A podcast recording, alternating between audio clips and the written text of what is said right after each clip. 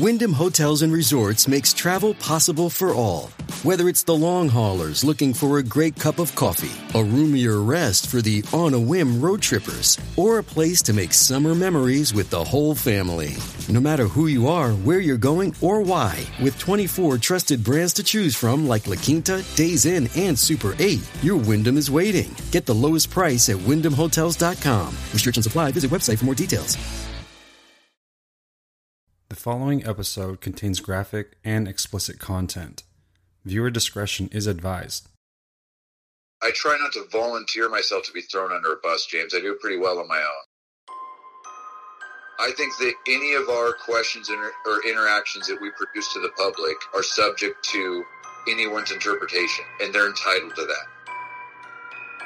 And that's a, a gamble we are both taking and doing the, the truth is truth regardless. The idea sort of is, James, I mean, the sun's going to go down tonight and the, the and tomorrow morning it's going to come up. It, it, it doesn't matter if I tell you that or not. It's truth regardless. I already know both of the informants, which we haven't. This is now we're paying, so your record pause. But I mean, you want the name, or, or listeners want the name? I'm asking you. This is off the record. I'm asking you the only relationship right now that's relevant, the first answer or question is, in which we can't fully answer this yet, is was concerns relevant enough that this is where we are? And if it is, then we can dive into the assessment. But until we have a confirmation of Eric's anything other than just his arrest, we do not dive on to that person's piece. Okay. That's jumping fucking shark.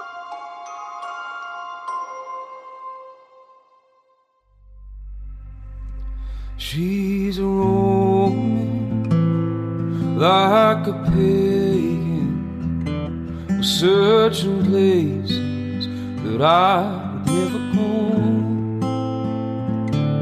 destroying borders with endless borders, but ain't no rock can stop me from getting through.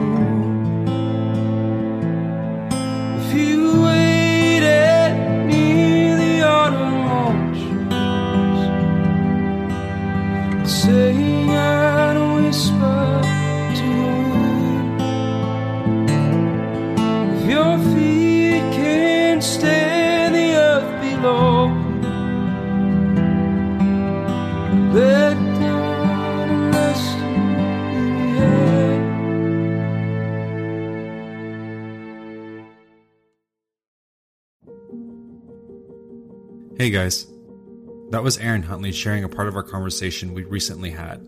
Now, before I go into my conversation with Aaron, I feel the need to address a few things with you guys. In all honesty, I feel like I jumped the gun a little bit on my last episode, and I want to apologize to you guys for those who are a little confused on how episode 10 went. Because of how fast information was coming out and updating, I relied on my social media accounts, Facebook and Instagram, to stay on top of the breaking news that was almost changing by the hour. So if you tuned in and you were a bit caught off guard or surprised or confused, I apologize, but hope to clear up any confusion today. Side note, go check out the podcast social media pages. It's Hide and Seek Podcasts on Facebook and Instagram. But now let's dive into what happened.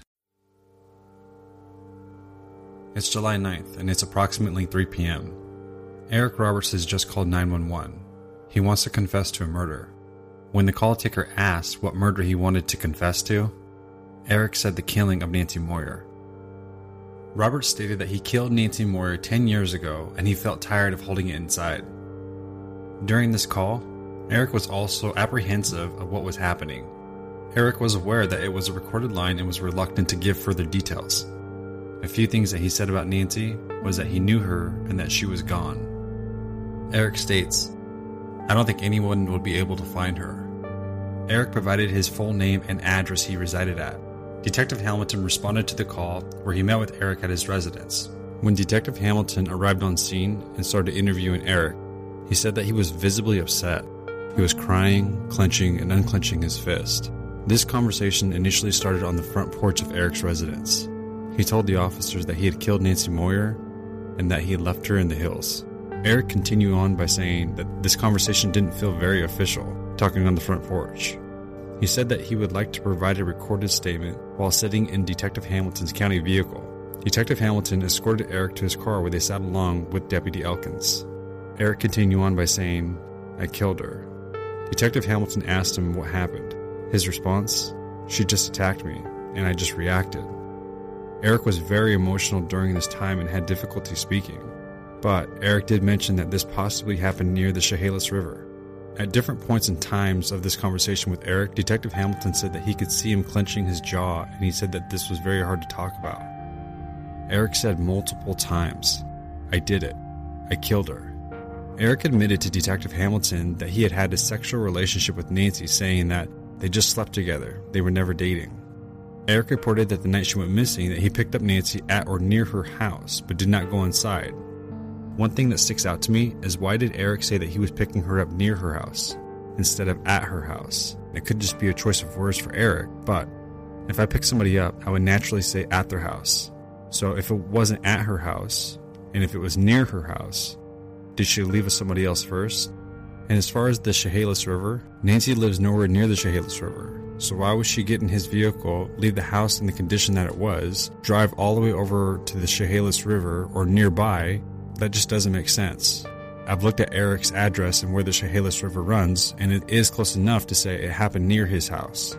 When Detective Hamilton began asking Eric where the detectives could find Nancy's body, he told Detective Hamilton that the police were not going to be able to find the body.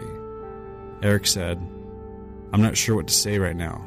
It's very disturbing. It's hard for me to get past that point. I've been trying to forget this for the last 10 years. After about 33 minutes into the recorded statement, Eric asked Detective Hamilton to turn the recorder off. At that point of the interview, Eric appeared to become more relaxed. He turned towards Detective Hamilton and relaxed his muscles as he changed the story to tell Hamilton he actually killed Nancy in his house. Eric stated that he took Nancy back to his house that night and said that they were having rough sex and he accidentally strangled her. Eric continued by saying, I didn't mean for it to happen.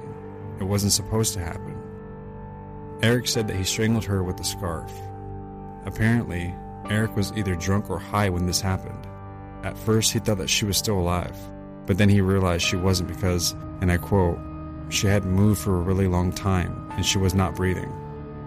Eric continues by saying he thought that she was still alive, but then he realized she wasn't. She hadn't moved in a really long time and she was not breathing. Eric said he started to put her clothes back on her but could only get her shirt back on. So when Detective Hamilton asked Eric why he did not try to help her, he said that he just freaked out. I don't even think I had working phones at that time. When Detective Hamilton asked Eric where Nancy's body would be found, Eric's response, Would you like to take a walk? Detective Hamilton followed Eric as he led them to the back of his property. Once they approached a large concrete fire pit, Eric just stood there, staring at the fire pit without saying anything. When Detective Hamilton asked him what was happening, Eric's response was, I don't really want to incriminate myself any further, but if I was going to get rid of a body on my property, it would be right there. Eric then pointed to the fire pit. Detective Hamilton asked Eric what he did with the scarf. Eric's response was, I burned it because it disgusted me. When Detective Hamilton asked him what he did with the rest of her clothing, Eric said that it would still be in his basement. Again, when Detective Hamilton asked Eric where he should start looking for Nancy on his property, he said, The fire pit, the basement, I already told you. On July 9th, Thurston County Sheriff's Office obtained a search warrant to search the property of Eric Roberts for evidence related to the statements he made to the detectives regarding killing Nancy Moyer. On July 10th, Thurston County began to search Eric's property. Detective Hamilton began to re interview Eric for the second time, but only this time, Eric said that he didn't know why he said that he had killed Nancy Moyer. Eric Roberts has recanted his entire confession for the murder of Nancy Moyer. As for today, Eric is out of jail. I'm not 100% sure if that's because someone posted bail for Eric. I can't imagine any other reason why he would be out. But I do have a strong guess who bailed Eric out if that's the case. Regardless, Eric's out. He's supposed to have court on August 7th for the domestic violence charges that were filed by, what I've been told, Eric's son. My plan is to be present at the courthouse to confront Eric, and we'll see where we go from there. What I know is as of right now, on August 4th, I do know that Eric currently is not at his residence. Now, before I jump into my conversation with Aaron Huntley, I want to give you the backstory. If you remember, Aaron Huntley was a gentleman that Nancy had very strong feelings for, and I strongly recommend you go back to episode 4 to listen to The Wayward Heart with one of my original interviews with Aaron. So, something I also want to share is throughout this entire investigation of Nancy's case, Aaron and I have remained in constant contact throughout this process, like a lot of other individuals. Given the fact that Eric is Aaron's uncle and Aaron's history with Nancy, I obviously wanted to speak with him. Now, just to be clear, Aaron isn't the spokesperson for Eric's family, and he's made it very clear to me that he wants that to be known. Aaron speaking with me is because of the relationship we've developed and built over the last several months. During this entire investigation, I've had multiple calls with Aaron for many hours. Our conversations have never gotten this intense, so most of the episode today will be me sharing with you how it went. I'm doing all right. How about yourself? Not too bad. Are you sure you're you're in for this? Uh, sure. Why not? You're trying. You're whether you're trying to or not, James. You making me nervous, so we'll just deal with it. You know, we've talked before. You know, you were the person and I, you know, that had told me that Eric was in Thurston County's uh, custody. We had the first interview, and I kind of want to pick up from that with additional questions. Do you feel like that the dust is settled enough where we can kind of pick up where we left off? So quickly, on July 10th, the day after Eric was arrested for the murder of Nancy Moyer, Aaron called me that morning to notify me of what had just happened. Now, if you've been paying attention, Eric was arrested for federal gun charges and then for the domestic violence situation. Aaron and I tried to do an interview, and it seemed like every time we were trying to talk, new information was updating whether Eric was supposed to get out or not get out. And so we had to kind of just scratch the first interview and try again today. Uh, I guess I do, but I mean, we know we don't know anymore. But yeah, I mean, I guess dust is settled, or, or we'll pick up wherever we need to. Today, can you kind of tell me how you're dealing with all of this? Um, I think just as best as we can, taking it day by day and uh, trying to wait for more more information. Let's go kind of go back to your relationship first and when it all started with Nancy, just so we have a very clear picture going forward. When did it start, the relationship between you and Nancy? Was it a official relationship? And when did your relationship end? It's tough to say, James. I'm at 2007 or 2008, and I know that's vague, but that's just the way it is. I don't have anything. I don't. We didn't have Facebook or other things to, to call back on for these things, and I wish we did. But so, it, so there's no way out. 2007, 2008. Like, were you guys official as far as your relationship, boyfriend, girlfriend, ever? No, I did not think we were. Okay. Did Nancy think you were? Uh, tough to say. I mean, from what she's told people, I, I would I would almost assume that, but I don't know everything that she told people. And when did the relationship end? Timestamp that we're really kind of comparing this to is when she went missing. So I'm going to guess it was a, a year before she went missing. So you know, the relationship I had with Nancy, to, in some some senses, had nothing to do with her going missing because we didn't have we weren't talking or we didn't have interactions for a year before she went missing if we start from that timeline and work backwards, if you're saying that the it was about a year before she went missing, that would have been in 2008, March 2008. So maybe how long was your guys' relationship kind of going on for? How long was that happening? I don't know, James. I'd say let's I mean let's just say 6 months or 8 months or something like that. But the relationship was dynamic because we didn't ever talk outside officially or get together outside of work for many months after talking or when we were talking. So your relationship was you guys were flirtatious towards each other, and then eventually it evolved to you guys hanging out outside of work. Yeah, but that's that number of times is, is extremely minimal to to maybe no more than six. Six times that you guys hung out outside of work. Yeah. Okay. How many times was it physically intimate? Oh, probably that equal number of times. It's just tough to know that time frame now, and the what am I trying to say? It's tough to know that time frame now, and the, the times we hung outside of work were very minimal or spotty, and so it, it wasn't a regular thing like dating kind of officially is or, or could be. Is that making sense? A little bit. Elaborate. Uh, we flirted or talked at work occasionally, and I think I think Nancy perceived this to be a relationship or a relationship that was growing, and I don't know that it was growing the way the same way on my end, and I don't know how long all of that time lasted or was.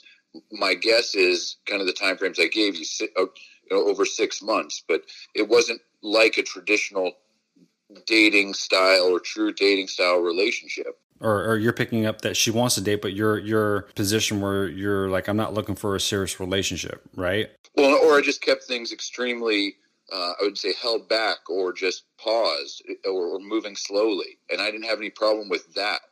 But I think she may have jumped to her, not conclusions, but jumped to her own impression or desire about where she wanted things to be. Was she still, were you in that flirting phase while she was living at home? Or were you in the, we're seeing each other outside of the ecology after she had moved out from her house with Bill? Yeah, I wouldn't have seen her outside of ecology till she was separated in her in her own place and I didn't even I, the flirting may have even occurred, I, and, and, maybe my timing is just off. But again, like right as she was ending her her marriage with Bill, or thereafter. But you know, it's not like she asked me to help move or told me about these things. I don't remember any of those things. So you don't remember whether when you guys had hooked up physically, if she was living outside of Bill's or not. Yeah, again, I mean, what I'm trying to say, and I, and I think I think I understand what you're saying, but you know, there was no in-depth conversation about, you know, with Nancy of how things were going to be, or trying to build a, a relationship that was going to be specifically something. I think there's very much about Nancy that she did this all on her own or in her own accord, and and kind of in, as in relation to Sharon, one thing that comes to mind is I don't know what Nancy told Sharon I can barely remember what I talked to Nancy about of anything. And so I can understand that Sharon has this impression because of what she's told Nancy, but those aren't things from me. Those are things from Nancy. Yeah, you can't remember what you told Nancy. Barely. Do you, do you see how that's that's like almost challenging for Sharon in her position is to say I have very little remorse for Aaron because I heard the things that Nancy told me about Aaron because I was there when Nancy went through the heartbreak. And then, but your position is I don't remember even any of the things that we talked about. So, so I guess I could say I, I understand her opinion and can empathize, and I'm not asking for any remorse or anything. I'm not asking for any of those things. Well, yeah, I um, mean, as, as far as the remorse goes, I mean, this was her sister that it was done to. I understood, but uh, again, I'm not asking for anything from from Sharon or the or anyone else. But, but I kind of circling back to the to the to the question is your comment about how I don't even remember what I talked to Nancy about. That kind of sticks out to me, like almost in like kind of like how does Sharon remember these things, but you know you don't. Uh, good question. I don't think that at the time this was not the end all of my life, even my relationship with Nancy, and it's not the end of all of my life right now. I understand that the family and I empathize or support the family, but this was nine years ago, and this was not a situation I thought would.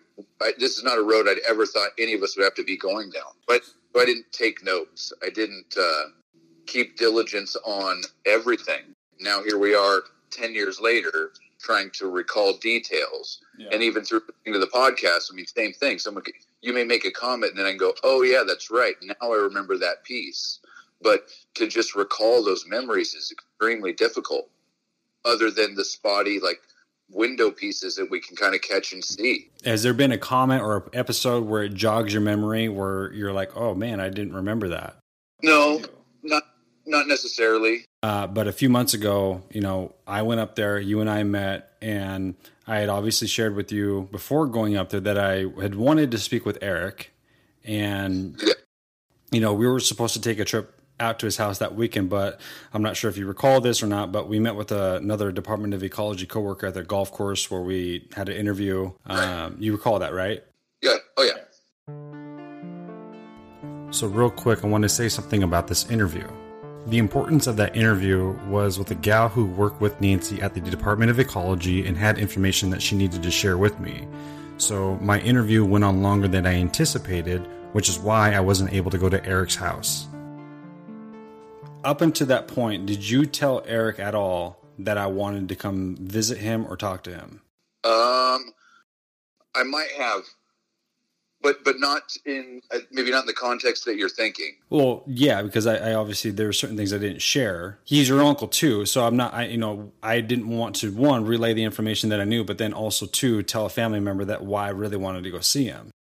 I think I, I remember, and I don't remember when it was. I think this was earlier on, or even before that, that I talked to Eric about um, the podcast and things that were going on with it, and that if he knew anything or had any relation to anything, and at that time Eric said no, um, and then I did just let that stuff go and didn't didn't do anything about it.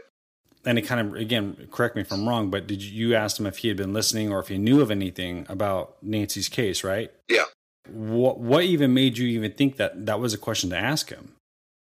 There are several us so like myself or Aaron Johns or I know Eric was interviewed, Jim Roth was interviewed. There were several people interviewed that have at at least initially close ties to this thing. And so I mean Eric has known about this and and it, and it was a neighbor of Eric's. Um, he knew I was seeing her at that time, and so uh, I think when I called Eric, it was to just check in and, and even see about his willingness, availability. But I don't remember. I don't remember what he said, or even if I asked that. I think that he probably more just listened to me and then kind of let it go, and we just went from there. He listened to you talking about the podcast, and then yeah, kind of just let it go. Yep. But weren't you looking for some sort of answer, like a definitive answer? I think I think I asked him if he had any relation with Nancy or anything like that, and he said no. Did he know? I mean, was it something that you had shared with him that I was, you know, possibly coming over to his house to visit with him? No, I don't think so. I wouldn't have said that. What would be your your reasons on why not sharing that?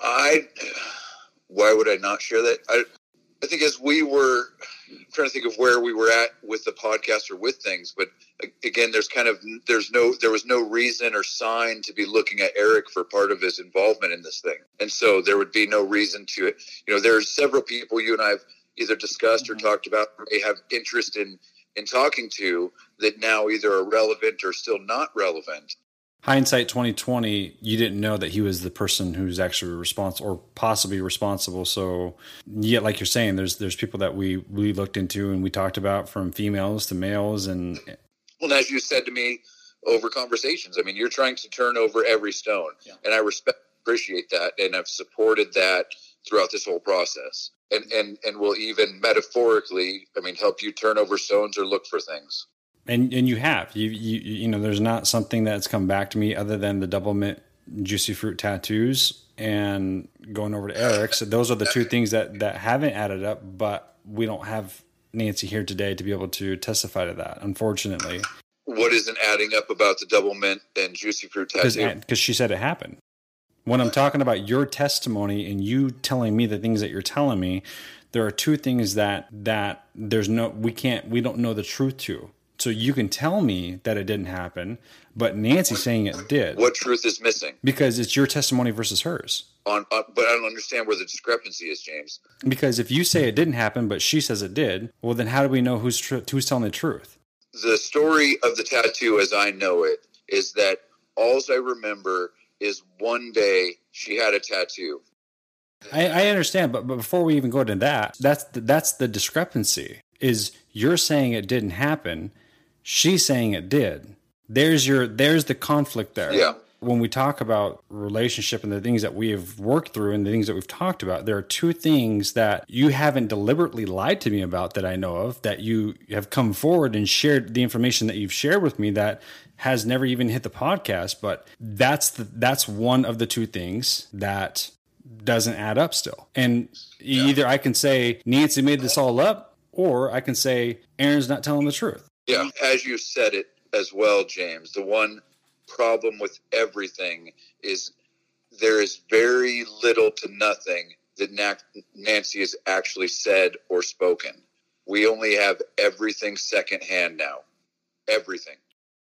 So every, when you say everything's secondhand, Nancy didn't write this down as far as the Doublemint tattoo, but you have multiple individuals who have come forward and said that this was the meaning behind the tattoo that goes beyond Sharon. That's the part that we're, you know, so yes, it's secondhand, but it's heard from, from multiple individuals. At the end of the day, whether it was true or not true, going back to my point was that's the, one of the two things that doesn't add up.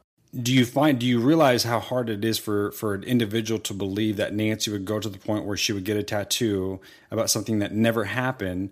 Oh, okay, naturally. right.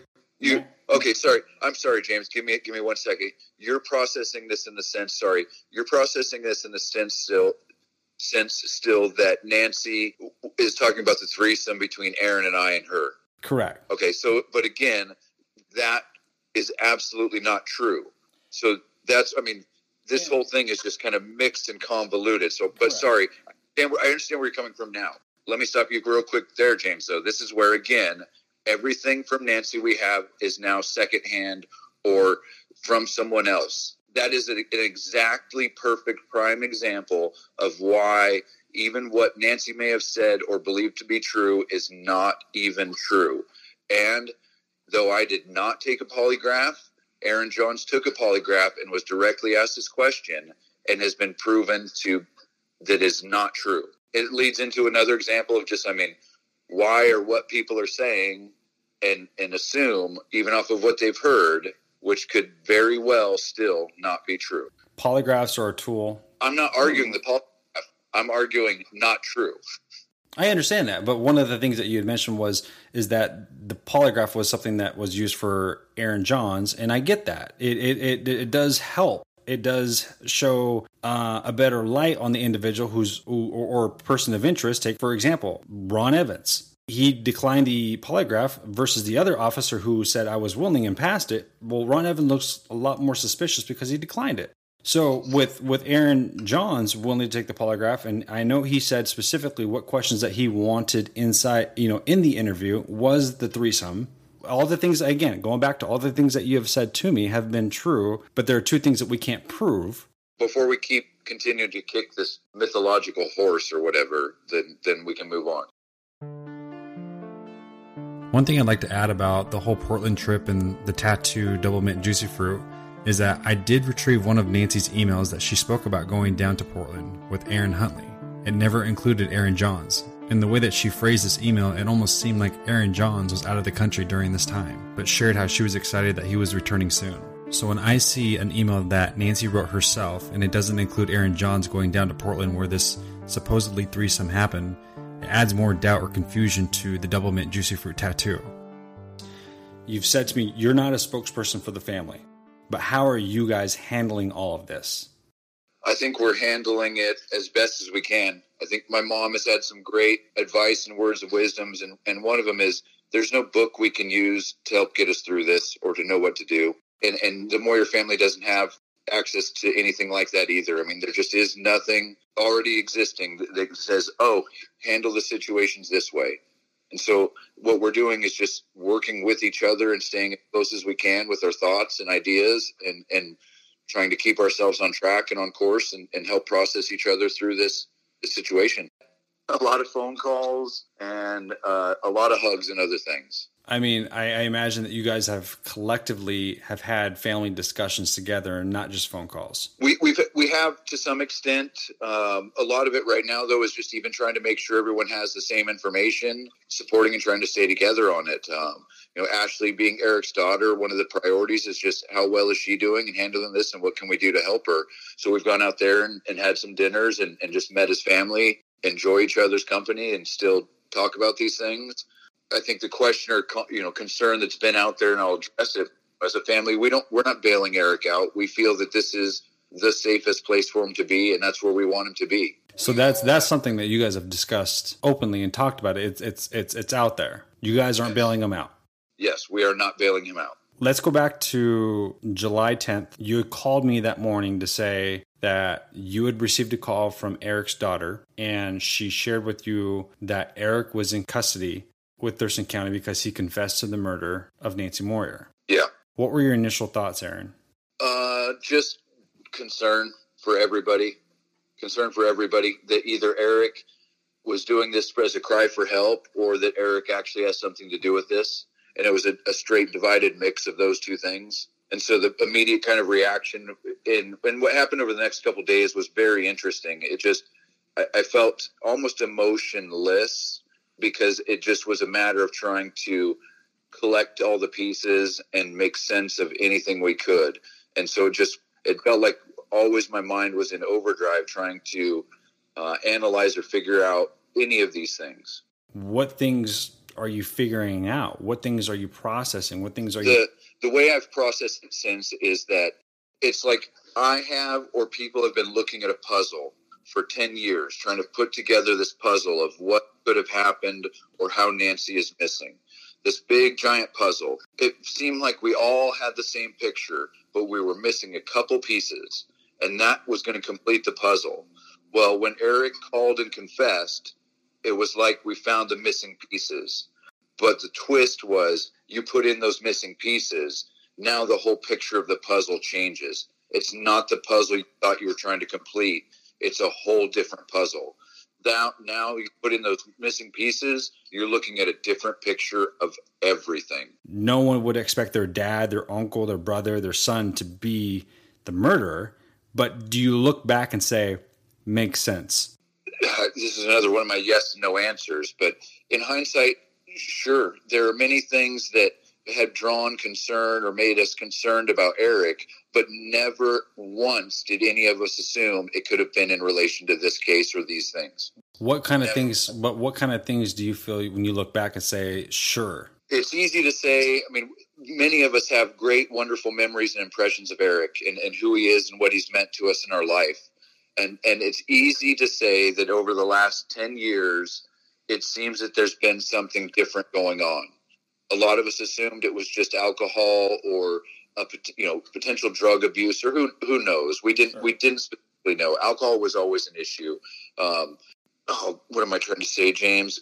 There was a there was a decline and and Eric was not at a lot of family functions or was only there for short times or would show up late and that could have been just his character but there were over the last 10 years easily a lot of oddities. What kind of oddities? I mean we talked about the drinking you know we've brought that up. We, you, you've discussed that he's that, and that's fine so i'm going to try and answer your question. So i was going to say at least two or three times in the last 10 years eric's been to a rehab facility. In the last 10 years eric has also lost his job or changed jobs from someone who stayed in jobs for lengthy times all prior to this.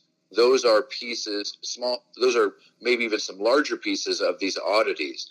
We could break all that down. The thing that gets real tough to do, though, is we can or I can still be making an assumption or trying to draw a conclusion or connection that may not even be relevant. Yes, it may be, and sure, great, we can toot our own horns for successfully figuring these things out. But just because there's a correlation doesn't mean that that's the, the case. And Eric's situation is a little bit dicey to talk about, even because I don't want to start drawing a bunch of conclusions when this may or may not be, or until Eric speaks for himself about these things, he's the one holding all the answers. We only have our assumptions or our our own knowledge to base this on. I get that. I understand. I mean, just because someone's an alcoholic or they go to treatment doesn't make them a murderer. Was the question ever asked to Eric from your position before the podcast? Do you did you see Nancy or did you hang out with Nancy or did you have anything to do with Nancy's disappearance? If that question was was asked, it was asked 9 or 10 years ago. So when you say if it was asked 9 or 10 years ago, why would you even ask Eric that? My, my direct answer to that would be, I mean, without without using my own sub subment of guessing, it would be that Eric was questioned by the police. Okay, then my my thought is that I would have asked him why he was questioned or what he knew or if he had any involvement. I don't remember even having that conversation with Eric though. But those that's my assumption of that. Do you that do you know that he was questioned by the police though? Did you know that back then? Quite uh, questioned or interviewed. I think they were calling them interviews at the time. But did you know he was interviewed back then? Yeah. How did you know that? We, I had a pretty close relationship with Eric. I mean, over the years, he's been my uncle. At the time, we were co-workers as well in a, in a, in a relatively close work environment. So I saw him almost on a daily basis. Did he relay the information to you that he was questioned by police? Yes. Or no. What, what, is it, what does it matter? Because it, it does matter because you questioning Eric, there could possibly be a reason on why you would question him. Eric coming to you saying, I was. What you're kind of doing, James, is saying, hey, Aaron, why didn't you figure this out sooner? No, no, no, no. I'm not. I'm not. I'm trying to put the facts together. I'm not trying to say, hey, Aaron, why didn't you figure this out earlier? Because no one knew about Eric's relationship with Nancy. But what I'm trying to do is put the pieces together about Eric's behavior and what he did back then. That's the only thing I'm trying to do. So don't take don't don't take the pressure of, of the question of, of me trying to say, well, why didn't you ask this? I'm trying to figure out did Eric come to you and say, Hey, I was questioned, or did you go to Eric and say, Were you questioned? What, what is that? What is, how is that relevant? If you said if you went to Eric and said, Hey, were you questioned? Why? What would be the reason for that? Yeah, yeah. It, again, it goes back to your the idea. I mean, hindsight's twenty twenty. I, I, I, wouldn't. I never put Eric in the boat that he had anything to do with this for the last ten years, and now here it is, three weeks of new information, and we all have to process these things. Many people have had to, and even yourself, James, have only been dealing with this case for the last eight months, nine months, or a year. And many of us have been living with this, and not on a daily basis per se, but living with this and processing it already for the last 10 years. Understood. And I understand that I'm coming in and making a very small, you know, imprint on this entire process that that everybody who knew Nancy, who, who was friends with Nancy, you guys have been dealing this for, for the last 10 years. I totally get that. Well, and you can say, and you just said it, I mean, a small imprint, yes and no, James. I mean, the impact you've had and the, the, the outlet you've given us all to talk about this and potentially help create some closure for Nancy and, and, and her family is invaluable. And that and that's not left out of this equation either. So what I'm going to say is there are things we don't know, and we all have a lot of questions. Right hmm. now, I think the person holding the key or has the answers is Eric, and there and I don't know when any of us are going to have an opportunity to. I've written him a letter, but I don't know when any of us are going to have an opportunity to actually talk with him, or even what our capacity or desire is to, other than wanting to get kind of these questions answered about what could have happened or what happened. Here's you're torturing me, James. Here's James. Here's the thing. The answer to the question is no matter what, Eric lied to me. That's the answer to your question. No matter what, Eric lied to me. Whether I went to him and asked him about it or whether he told me about it, if Eric has anything to do with this, he lied to me. I'm asking you, as his nephew, did you feel like he could have possibly been a real person of interest? I'm not asking you to solve the case. I'm not asking you to figure this all out. The answer is no. It's simple. For 10 years, I did not think or suspect Eric to be involved in this at all. For 10 years, I did not suspect for any of it. So it equally comes to a shock to me as anybody. I know that my questions to Aaron are almost unfair. I'm putting him in a position where I'm asking him to answer for Eric in a way, and I know that that's not his place or his responsibility. But I guess I'm just trying to get a better feel and understanding for someone who knows Eric on a more personal level, being his family or uncle. And you can tell that these questions are kind of frustrating Aaron in a way. And to be honest, it's not like Aaron should know the answer. I'm asking him to speak about what was going on in Eric's mind, and that's only a question Eric can answer.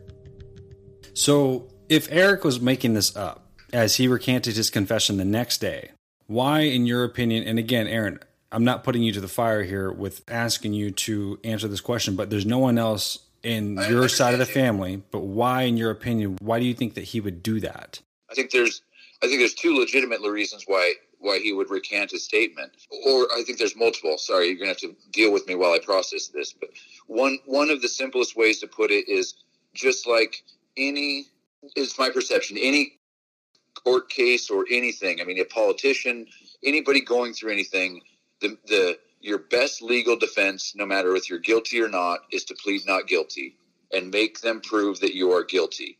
Even if you cooperate or anything else, you still are going to play the card that I am not guilty because you want a lesser sentence or A, B, C, or D, all these things. I think that that plays into this situation with Eric recanting, where his attorney talked to him in the morning, he would have said, Hold all your horses. You need to plead not guilty, and we'll work through the process. That doesn't help any of us. So don't get me wrong. I don't think that's the right thing to do. I also wonder how much drinking had to play in this portion.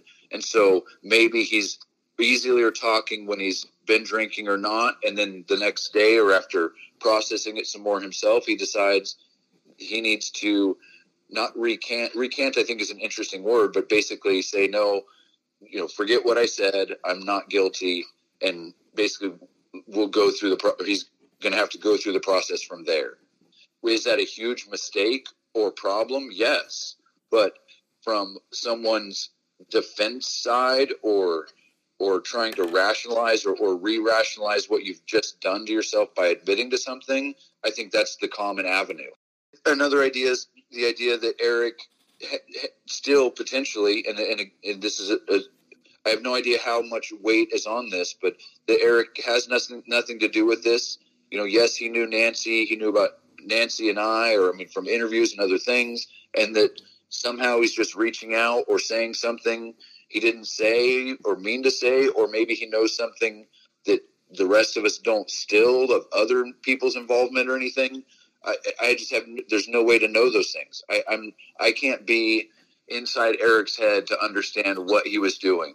Yeah. From reading the from reading the reports and other things, I know my relationship with Eric and how I process or understand those things, but that doesn't make them true. You know, and the question how I asked it was in your opinion. So I'm not holding you to the fire against this, but from a legal perspective is he didn't have an attorney representing him the next morning when he re- recanted his confession. If he was drunk, if he was high, I don't know what he was the the statue of mind he was in at that time when he had called in, but if he had sobered up the next morning and said, "Oh shit, I didn't realize what I just did. I wasn't responsible. I made it all up." That's that's the mindset of someone who's guilty. It, it may be, James, but that's still to be proven. Somebody doesn't get drunk and then randomly confess to a murder that they never committed. So going back to answer your question further, James, I mean, why why would Eric re- your your question is why would Eric recant his statement? Correct? Yeah. Be- because of the fear of losing anything and everything. You know, say he did this when it, in, a, in a moment of weakness, and then has to then go, oh my gosh, now how am I going to be able to connect with my family? How, what are my children going to think? What is my fa- what you know? What is this?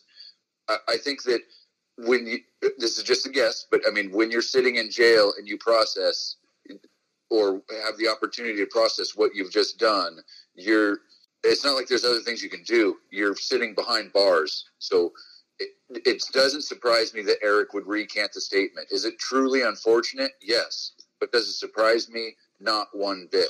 I understand what you're saying, but at the end of the day, he's thinking about himself.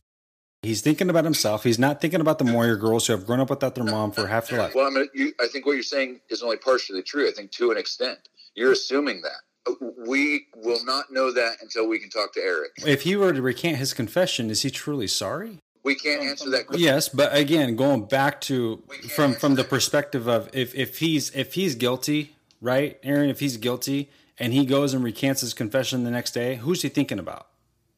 Himself. Those are all your words, James, and make sure you put them in the podcast, not mine. That's that's it. He's thinking about himself. And as much as as much as we want to we, we, we want to say what about his kids or his family or his reputation, you're thinking about yourself because you chose the path that you chose when you killed Nancy. If that's if that's the case, as much as you want to think about your kids, I'm sorry, when you take a life, you already made your decision. You took a mother away from two girls from a family that that they'll never get back. Those are your words, not mine, James. And I, understand that. I'll tell him to his face that that's a very cowardly move. And if he if he wasn't responsible, that was a very cruel thing to do to a family, and he has to live with that. And he also put the family through that, not just the Moyer family, but your guys' family. Those are your words, not mine, James. What's the next question? You can tell at this point in my interview with Aaron, I started to get pretty upset. And throughout this entire podcast season, I, have never really gotten to this point with the interview with somebody. And to be clear, I'm not angry or upset with Aaron. We have differences of opinion, but at the end of the day, this is because of Eric. I'm really looking forward to the opportunity to speak with Eric if he's willing, whether he wants to have that face to face or over the phone, that's up to him. I want to revisit is the statement Nancy had shared with her sister Sharon in a car ride with Sharon, uh, Nancy opens up and shares with Sharon that she points out Eric's house and says that when the family went to sleep, she would go over to Eric's house, because that was your uncle and meet up with you. Do you still stand by that that that never happened? That absolutely never happened. So then let me pose this next question. Do you think that Nancy could have said that she was sneaking over to see you, but in reality she was sneaking over to see Eric? Because if that's the case, her sneaking out would have happened during the time that Bill and Nancy were still together and would technically be the time that she was also seeing you at that time. So that doesn't add up to me, but that could be the case. I don't know. For example, I don't know if Nancy and Eric had a relationship before Nancy and I did. I don't think they did, but I don't know that. That's another question to be answered by somebody else. Only thing I know is that I never met Nancy over at Eric's house for anything. And, and never did I know that she snuck out and went over there at all. And I don't know any of those things. What's interesting about that is, yes, she may have told Sharon that, but that statement from Nancy and then through Sharon is absolutely not true. Because of our conversations, I also want to kind of put this on record, but you, you've also shared with me that any kind of sexual relationship or, or activity never happened between you and another individual at Eric's house. I, I did it to you before, but I'm going to do it again, and I'm going to use foul language, so everyone close their ears. But I would remember if ever I took my dick out Eric's house. And there is never a time I've done that. I've not had sexual anything at Eric's house. And that's a strong statement. That's a strong statement. And here's why. here's why I'll say that. Which is why I can guarantee it. I you know I, I can if, if I try and dig in my mind and think of any time I've done that, the answer is no. There is absolutely not. I would remember those things. Here's where I'm coming from because if Eric claims, which he's saying now today, that Nancy's never been at his residence, not once. So let's say, okay, just go off of that for a second. If Eric's saying that she's never been there, and then let's say he changes his testimony and says, oh, yeah, there was that one time Aaron and Nancy hooked up at my house. That would be an argument the defense would actually use if Eric said, yeah, Aaron and Nancy did hook up at my house. And if there's any kind of personal items such as clothing, whatever, or DNA at my house, it was because of Aaron Huntley. You're saying strongly, never happened.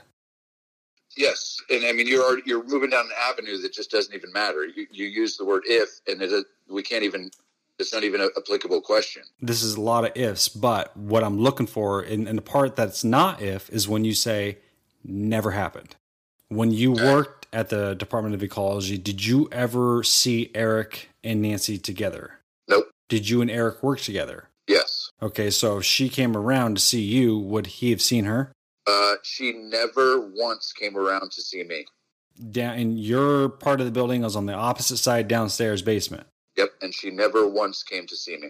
Did you ever recall seeing Eric and Nancy speaking privately or even having lunch together? Nope. So I'm going to take a second to read to you the probable cause report and what the informant shared with Thurston County about Eric. During the course of the investigation, a named citizen informant came forward and wanted to provide information about Eric Roberts related to Nancy Moyer's disappearance. The citizen informant did not want his name disclosed publicly due to his close relationship with Eric Roberts. The person is familiar with Eric's residence and the layout of his property. The person reported that around the time that Nancy went missing, Eric built an odd structure made out of concrete on his property. The person said Eric claimed it was a treehouse, but the citizen informant said it did not look like a treehouse to him.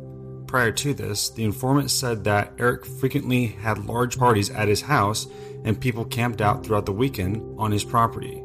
This person stated that after Eric poured the slab of concrete, there was no more parties, and he did not allow anyone to camp on his property after that. This informant clarified this concrete was poured after Nancy went missing. The informant also asked Eric what he knew about Nancy's disappearance around the time she went missing because he knew they knew each other. Eric reportedly told him Maybe I know something about it, but would never disclose what he knew about it. The informant said that Eric was acting like he knew something that he didn't want to talk about. The informant related how he was originally told about Nancy Moyer by Eric Roberts as they were riding in a vehicle together through Tenino. Eric told him as they drove past the Bucoda Highway turnoff that he was having sex with the girl that lived down the road and his nephew Aaron Huntley had also dated her. Eric said that she was really wild and was really into sex. Robert said that she would get wasted and pretty much do anything. This is, in fact, the area where Nancy Moyer was living at the time of her disappearance. This information did not seem relevant to the citizen informant at the time, but after she went missing, Roberts asked him if he remembered that girl whose house he showed him. Roberts then told the informant that she was the missing girl referring to Nancy Moyer. Roberts told the informant that he had partied with Nancy Moyer and had sex with her, which is a direct contradiction to what he told Detective Haller and an ex girlfriend by the name of Another piece of information that the informant thought the police should know was that after Eric Roberts was arrested for domestic violence with, and that told him that Eric Roberts would do the choking game on her during sex. And she said that she would literally have to rip his hands from around her throat and scratch at him to get him to stop. So, one thing I do want to update you guys on is that I've spoken to this ex girlfriend of Eric's, and what she shared with me is that what the probable cause says about Eric liking to play the choking game with her, she said that that's not really accurate. Just that Eric would choke her when he got upset or angry. But during one of their first sexual encounters, Eric did try to choke her, but she immediately removed his hand and let him know that she was not interested in participating in that kind of sexual act. Knowing that Eric said what he said, how do you feel knowing that Eric was seeing Nancy, if it's true, giving your history with Nancy? Well, let me let me start by saying if this is coming from Elkins, it's going to be tough to believe anyways. That guy's put too much of his opinion into the story and twisted too many things already. But as far as Eric and Nancy, I'm not too surprised if they did hook up or were hooking up. And and to um, to be honest, it doesn't bother me. This isn't coming necessarily from Elkins' opinion about something. This is coming from an actual individual who called in and said, "This is what I was told," and it was transcribed. This is what they said. Yeah, well, that's fine. I think I've already seen too much evidence that Elkins' uh, detective work isn't lining up, but that's okay. That's probably a different story. Different story, different opinion. That's where you, that's how you that's how you feel, and I understand. Here's an example of it, James. Many times recently, I've heard of the quote from the quote in any of the things about a slab of concrete out of Eric's house. As far as I know, which I cannot say in 100% certainty, but from everything I know of Eric and the property, there's never been a slab of concrete. I poured a fire pit, but there's never been a slab of concrete. Here's a piece. Here's a piece, probably of Elkins' detective work, that misquotes or misstates something that everybody is running off of. Understandably, we want to work through those things, but it's it's something that was awry or misspoken already that everyone is trying to run with. Yeah, but here's what I'll say. I I strongly feel that this isn't Elkins making up some concrete slab in the backyard of Eric's house because for one, how would why would Elkins and again, I understand where you're coming from with the things that Elkins has said about you on a personal level. But this isn't information that is being created. This is information that's being provided. The problem the problem I just thought of this, but the problem with informants and information, James, is immediately the, the things that come into question are someone's intent or accuracy. Believing something does not make it true. Thinking something does not make it true. There, there are plenty of people who have already made comments or done things that you just have to question the intent or the accuracy. And then what is the damage that they're doing or, or causing from their their comments or actions or their tips or, or anything. There's truth in what you're saying is just because you say it doesn't mean it's real or true. But that I mean, someone someone can say that from a very low knowledge of any kind of circumstance or situation. They can say something, just kind of what you've been exposed to with your involvement with all of this. That someone can say that you did this, but they don't really know the whole truth. They're just putting out their opinion and speculating that this is what's happened. But I could turn around and say something with information. It carries a different type of weight. So I get what you're saying. But the information that was shared about the concrete slab didn't come from somebody who had no idea what they were talking about. This is an individual who was present at the property for years. And I'll say this, I know that that that there wasn't a concrete slab in the backyard in the far right corner that was ever found. So I get what you're saying. Yeah. I've been told, you know, through somebody who's who's been at Eric's house multiple times is how Eric poured this concrete down shortly after Nancy went missing. So I want to I want to kind of make it very clear and on the record for you from what you know in the times that you've been there through the years, is there any concrete in the backyard? Well, again, what it, uh, James, all I don't know why I see things the way I do, but it, we've already talked about the fire pit, right? Or no? We haven't addressed that part yet, but I think it would be very, very good to address that. So when someone says Eric poured concrete at the fire, or Eric poured concrete, uh, there's a concrete slab out at the at the property.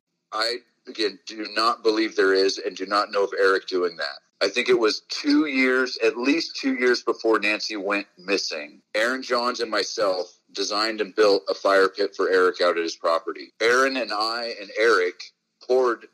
Aaron and I poured the concrete fire pit out of Eric's property. Not- Eric was there with us, but it was a project that Aaron and I did. Not Eric. You're saying you and uh-huh. Aaron poured the concrete, not Eric. And Eric, Eric, to, to many extents as well. I mean, we came up with a really cool design by putting metal sleeves on either side, and then it had grates. That I mean, this fire pit was huge. It had to have been almost eight feet across. So I mean, bigger than an eight foot diameter circle. It was a huge fire pit, large, tall concrete sides. These two metal posts that had swinging grates on it, so you could swing grills into it and grill if you wanted to. It was an amazing fire pit. Do pit. you understand how bizarre that is, though? I don't, as far as I know, know how to control coincidences, James. I can only deal with circumstances. Sure. I understand. You can't control, you know, the circumstance of the situation to a point. You can, but but there's certain things you can control. But in the situation that you're describing, you had no control of what Eric's actions were. No, it's a coincidence. I mean, everyone's going to interpret things how they. A bizarre coincidence. I mean, That's, but that's a whole nother. This leads right back into the idea of. I, I wanted to use the words. I don't care what people say, because that does not make it truth. You do not believe everything someone tells you. Don't even believe your flippin' self, because we all lie to ourselves, and we think we're not going to be lying to someone else. And and it goes back to again the idea of intent and accuracy. How much int- what is the intent in what someone's saying, and how much accuracy is involved in it? And the concrete slab, or you saying, "Well, isn't it isn't it ironic that you?" No, it's coincidence, and I can't control a coincidence. The concrete slab that's been talked about because there was this zip line that Eric had created for his kid, and it was like a man cave, and then it turned into something like for his kiddo. You're saying that besides the fire pit, there was another concrete slab that was discussed. Okay. N- not, not, it's not real. None of those things you just said were ever completed. None of them. What do you mean completed? Do you want to keep listening to people's stories, or do you want to know I'm the truth? going off of the concrete slab, and you're saying it was never completed. Did he talk about creating the man cave? Did he share that with you? The zip line stuff? I mean, was that stuff that he started but didn't complete, but he started it, which would explain the concrete slab? Jesus, James. Do you want to listen to people's stories, or do you want to know the truth? If you told me what you told me, and I go cross reference it with somebody else, what they have to say, and they say that there was never a concrete slab, but you say that there was or wasn't, or vice versa, I'm trying to figure out the truth. People who are talking to me are people who have actually been there and lived there and, and stayed there. I'm just trying to figure out the truth. So by me asking you, is there a concrete slab, and you say it was never completed, what does that mean? Then stop and listen, James. This is going directly off. I, I can't wait for you to listen to this back. Going directly off of what you just asked me. You said Eric, the treehouse, and the zip line. I remember having conversations with Eric and his aspirations for what he wanted to do with the property. He had a plan in his mind of where he wanted to put this treehouse and how, and it wasn't even a treehouse. It was just going to be this kind of base camp, build this kind of structure thing, and then you could zip line from this tree to that tree, and the trees would have these landings. None of those things got done, with the exception of at some point, Eric had the motivation to put up four posts and, start to build kind of this fort or base. And that's all that ever got done was putting up four posts at the property. So when mm-hmm. you say this tree zip line thing, none of those things got done, James. And so when you ask, was there was there concrete poured at the at the property? I poured concrete before Nancy was was missing. You and I both know who the informant is. I, I know of at least two. There's one that's named and there's one that's not. Let's talk about the one who's not named. His relationship with Eric and why he, you think that he didn't want to be named when he called in.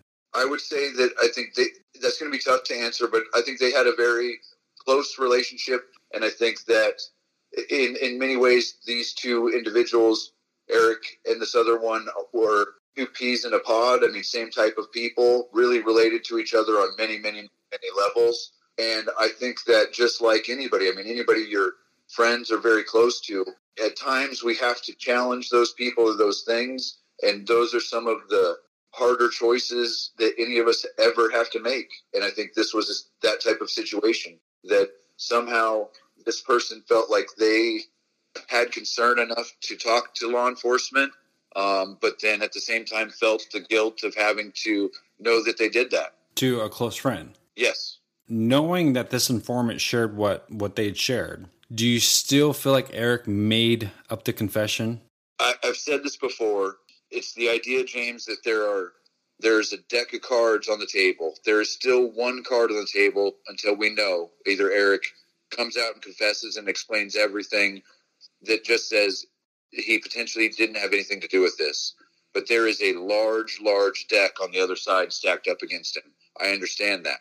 And even if I want to believe and or do believe that Eric is guilty, I can't and none of us can take that card off the table because we're all bound to a court of law. That could be whether he confesses or we have DNA or whatever it is to show that Nancy was at his property. It does not matter if she was or was not at his property. Oh, it does though. It's a huge that's a big deal.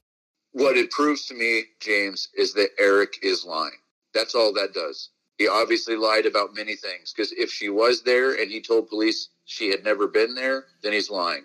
He lied to me, he lied to the police, or he lied to anybody who asked about his involvement with this if he wasn't honest about it. All the bottom line we're running into now is Eric is lying. Got it. But it's a big deal, Aaron. It's a big deal if Nancy was ever at his property. It's a big deal. I mean, if he if he says she's never been here after confessing to his murder, it's not like this is a girl who came around and partied and hung out with him. This is a girl who he says was never here. And you your relationship with Eric was close you guys were family. Naturally, you're close. But you don't ever recall Nancy ever being there, even to hook up when she lived three street, three houses down. So it is a big deal, though, that that if he says that she was never ever there, it's a huge deal if we find out that she was. That's a issue. That's a problem, dude. Well, yeah, yes, and here's the other discrepancy. From Sharon's words, Nancy said she would sneak out of the house and go to Eric's. Well, again, then Eric is lying no matter what. The bottom line is Eric is lying. So Sharon is saying Nancy went over there, but I don't know if that's true or not. I never saw her there. From my perspective, I cannot attest to that, or I can only say I know I never met Nancy there. Nancy said herself she has gone over there then. But again, Nancy did not say that. Sharon said that.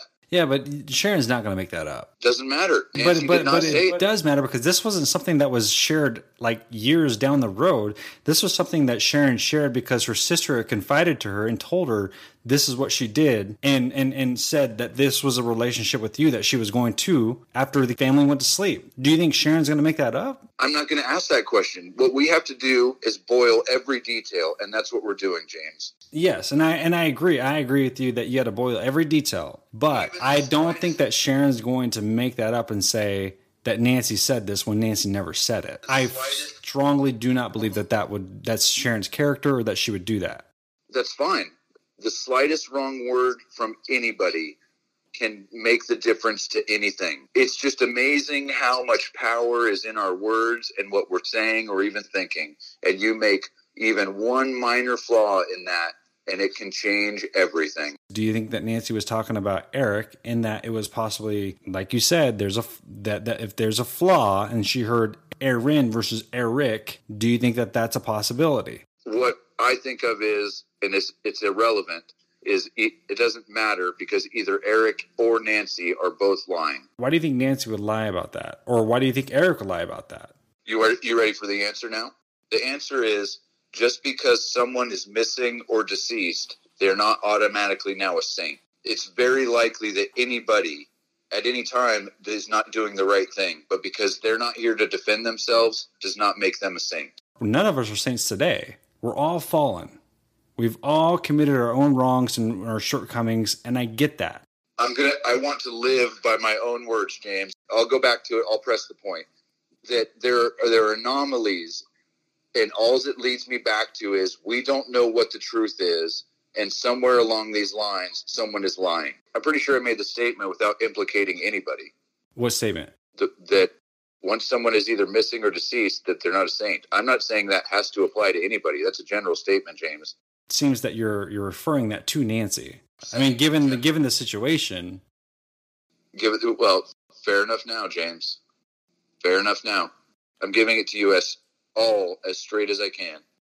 So now people are now starting to speculate that the Doublemint juicy fruit tattoo could have actually been about you and Eric. I don't. I don't think that's true. I think again, Big difference between think and know. there's no way to know because I don't even know why Nancy got the tattoo. Okay, but there is a way to know because you can definitively say that Eric and I never went down to Portland with Nancy. Oh, that's a different question. Eric and I never went down to Portland with Nancy, guaranteed.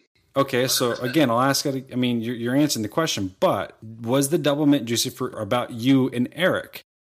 No, I don't think so. Explain to me that think so, because that that part I, I get lost. The idea is that I cannot specifically remember Nancy, you know, the conversation Nancy and I had about the tattoo. And so what she told anybody else or what anybody else assumes about it, I can't control or know.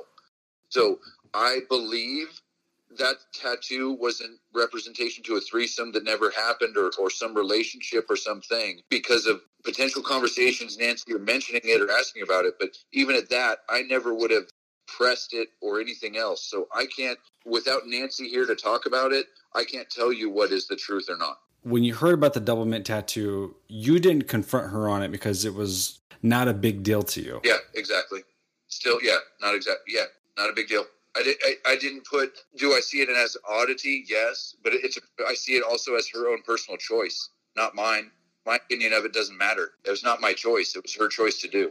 So now, just to confirm, you, Nancy, and Eric never took a trip down to Portland, or and I guess any any city together. Yep, never, never. Did you and Eric ever discuss amongst the two of you during the time that you guys worked together about ever having any kind of physical relationship with Nancy together? No, When he referred to Nancy as your ex girlfriend, you and Eric, did you guys ever talk about Nancy and hooking up and, and your relationship with Nancy? I mean, from what you what you can recall, did you ever discuss or openly talk about that with Eric? No, and what a what a half loaded question though, because I think if I was hanging out with Nancy and Eric asked asked me about it, he and I would have had conversations, but not about if you're trying to uh, imply that we were going to have threesomes or go to Portland or something. Those conversations never happened. One of the speculations in all of this is that Eric is covering for you, almost in a way of like, you know, I love Aaron, I'm gonna take the fall for him. What's your response to all of that? That Eric is not covering for me at all. That's that's the bottom line. I mean, I can give I can give some explanations or something, but it doesn't matter. You're, to answer your question, Eric is not covering for me at all. I have no involvement in in even how anybody wants to try and draw these things up or, or have ideas about it or assume my implication in it. it it's not there, and, and I'm confident and believe that and know that myself.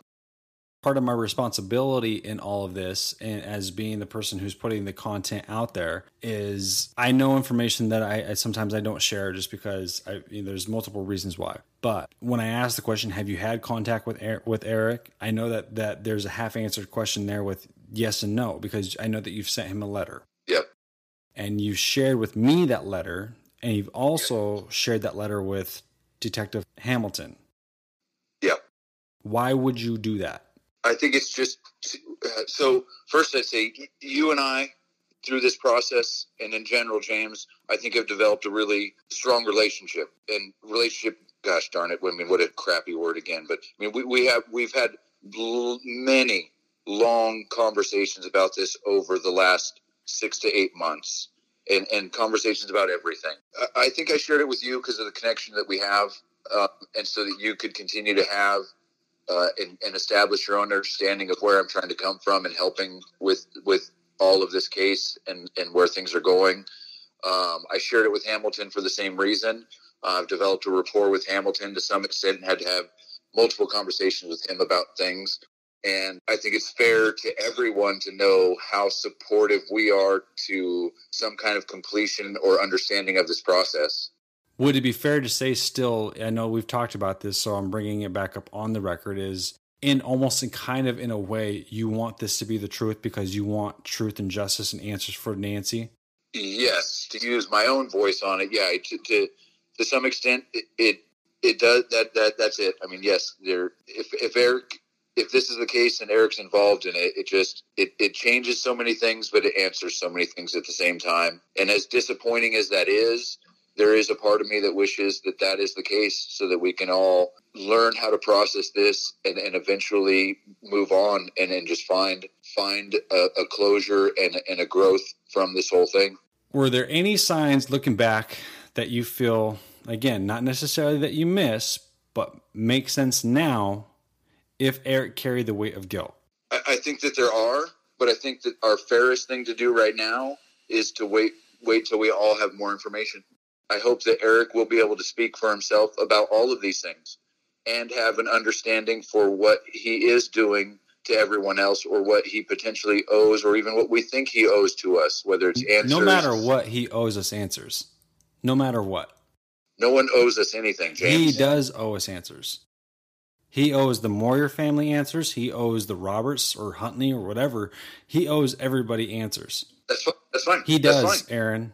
I'm not going to argue with you. I know, but you're saying that he doesn't. I mean, has that sunk in on you that he's put Sam through this, Sharon, Bill? He's put you through the ringer. If you had nothing to do with this, which I don't think you do personally, but that he has put Ashley through this, he's putting your mom through this. He owes people answers, and he needs to own up to that. You don't just go and make up a confession about a girl who's been missing for 10 years because you want attention. And then if you did confess to it and you were the person responsible, do, this is the reason why we're talking here today is because of him. His actions have caused you for the last 10 years before I was ever here heartache because you told me from day one that you have felt guilty because of the things that you feel like you were never responsible, but you feel like your actions lowered the standards of Nancy's decision making my actions have brought us here, James, and this is where we are. I don't fault anybody else for where we are right now.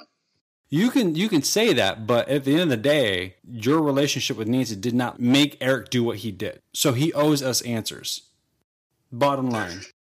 That, that's your statement. Like uh, I, that's your opinion, and I agree with it, James. Sure. Why do you think Eric, after ten years, is is now deciding to say something if he is responsible? What's his reason for coming forward today? Uh, it's only speculations, but I think it's the idea that I mean, if some, I think that most of us are good people, even bad people or good people or whatever, however all that stuff works. But tr- trying to manage that for ten years, I, I, I can't even fathom. And the example that my sister gave to me that is very interesting is right now, as we ha- have this conversation, I am currently the same age Eric would have been when Nancy went missing. Eric then held on to this potentially for 10 years. I can't even imagine those things. I can't even. Let, let's say, because again, I know I've read the case file. I know that you were asked to take a polygraph test. And after them investigating you and looking at your alibis, they eventually said, Aaron, you don't need to take a polygraph test, right? Correct. Today, would you still be willing to take a polygraph if Thurston County requested it? Uh, I probably wouldn't. No. You wouldn't? No. Why? Why wouldn't I take the polygraph? Yeah. Uh, one reason is I know I don't have anything to do with it, so there's no reason to take the polygraph. I don't. I don't have anything to prove. My and and through law enforcement, there's no if they're if it's not necessary to them, then I'm not going to. But if you were willing to before, why not today?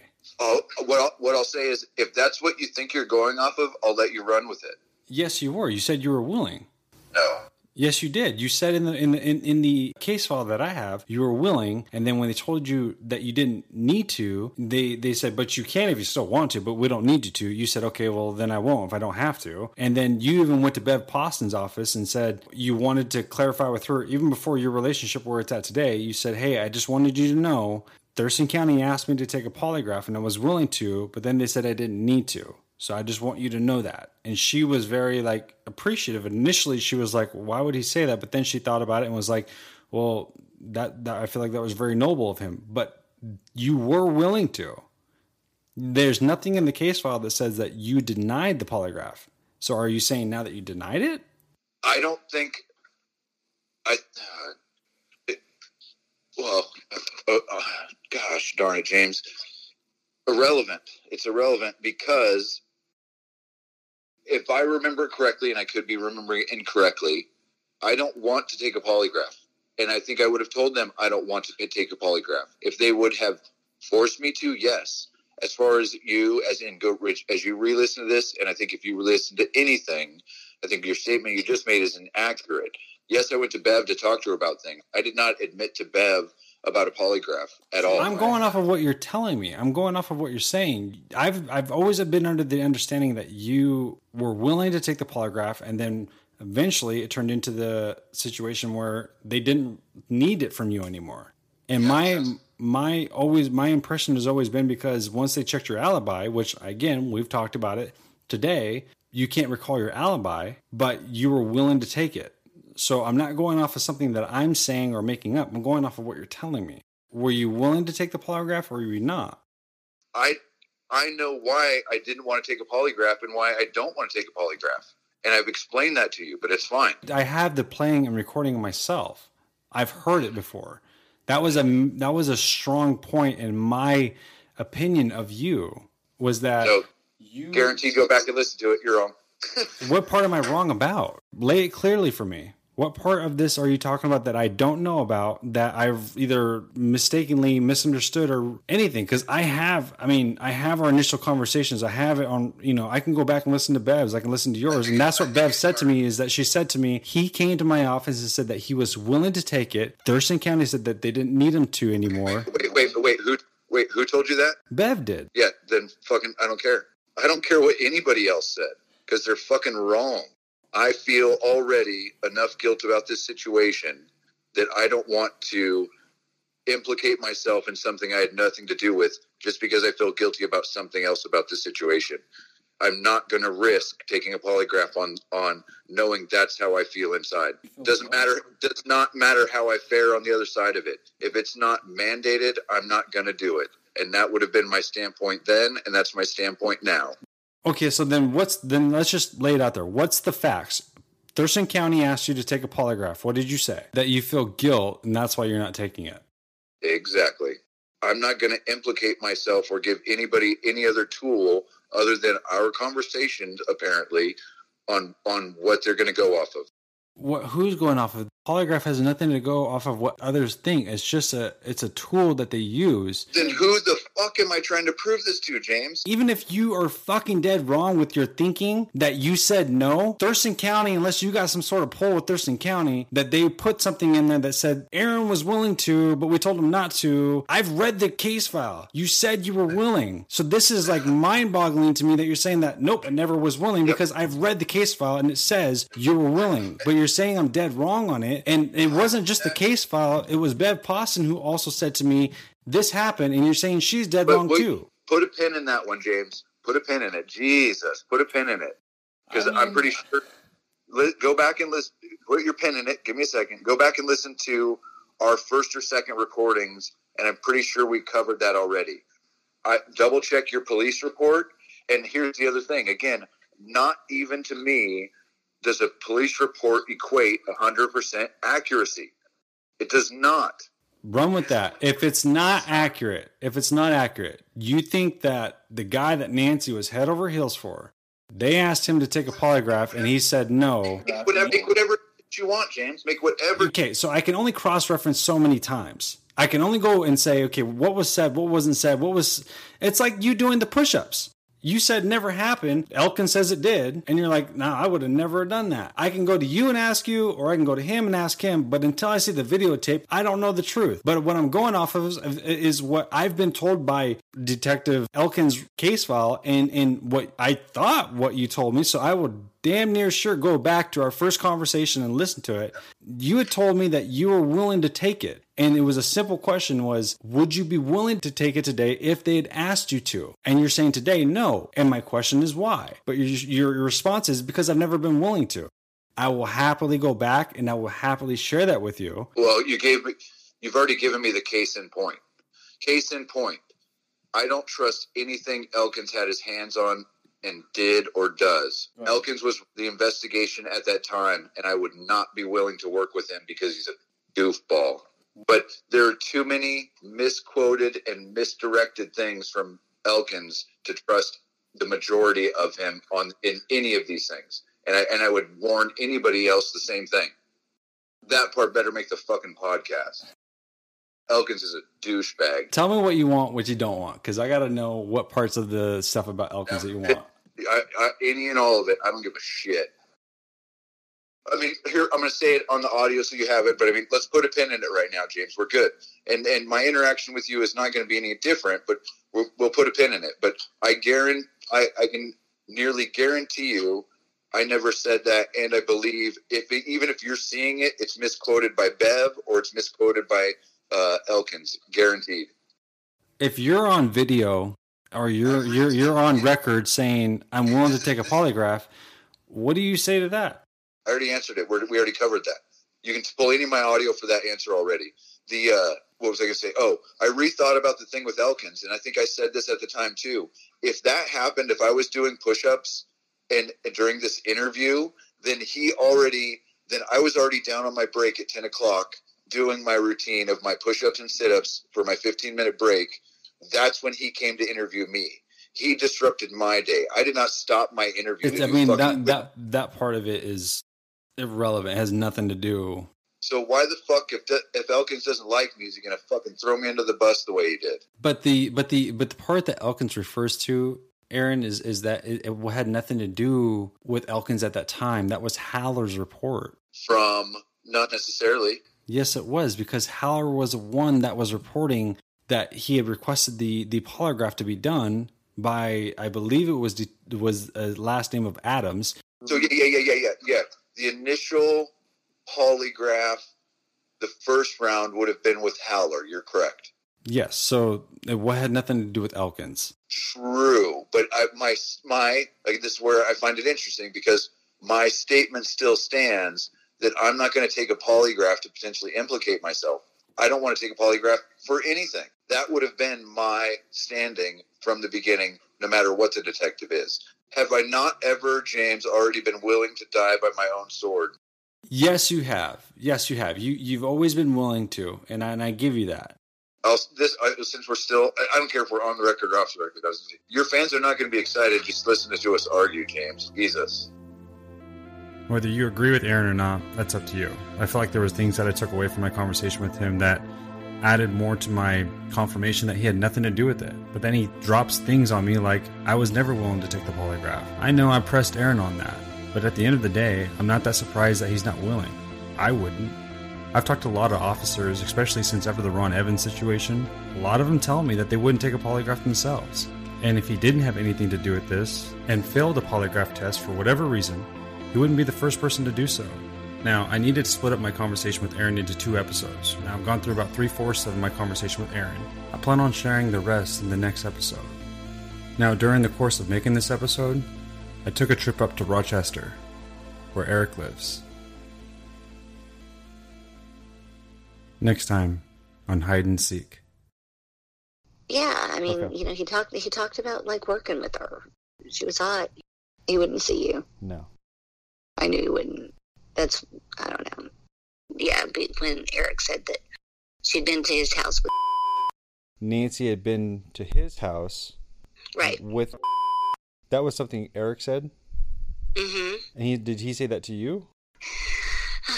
that was. The... Yeah, I was just I, in the room.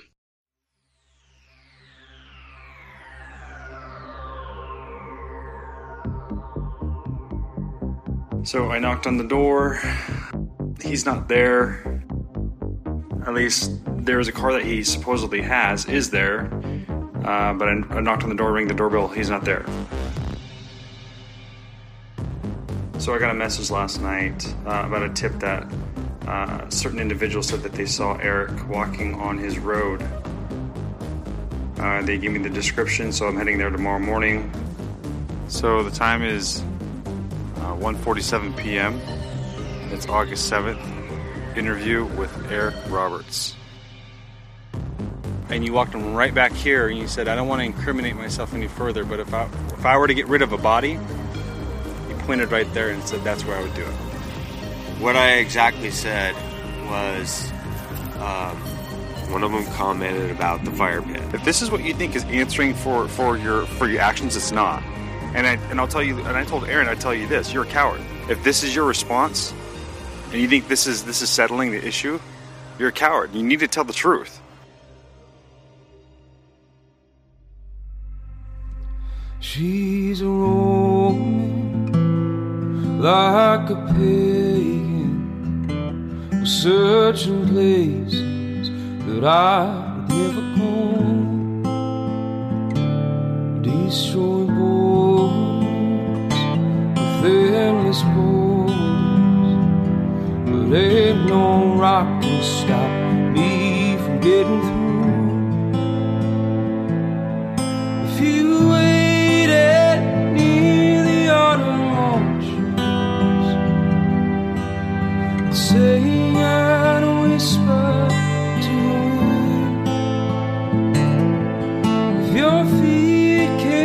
Stay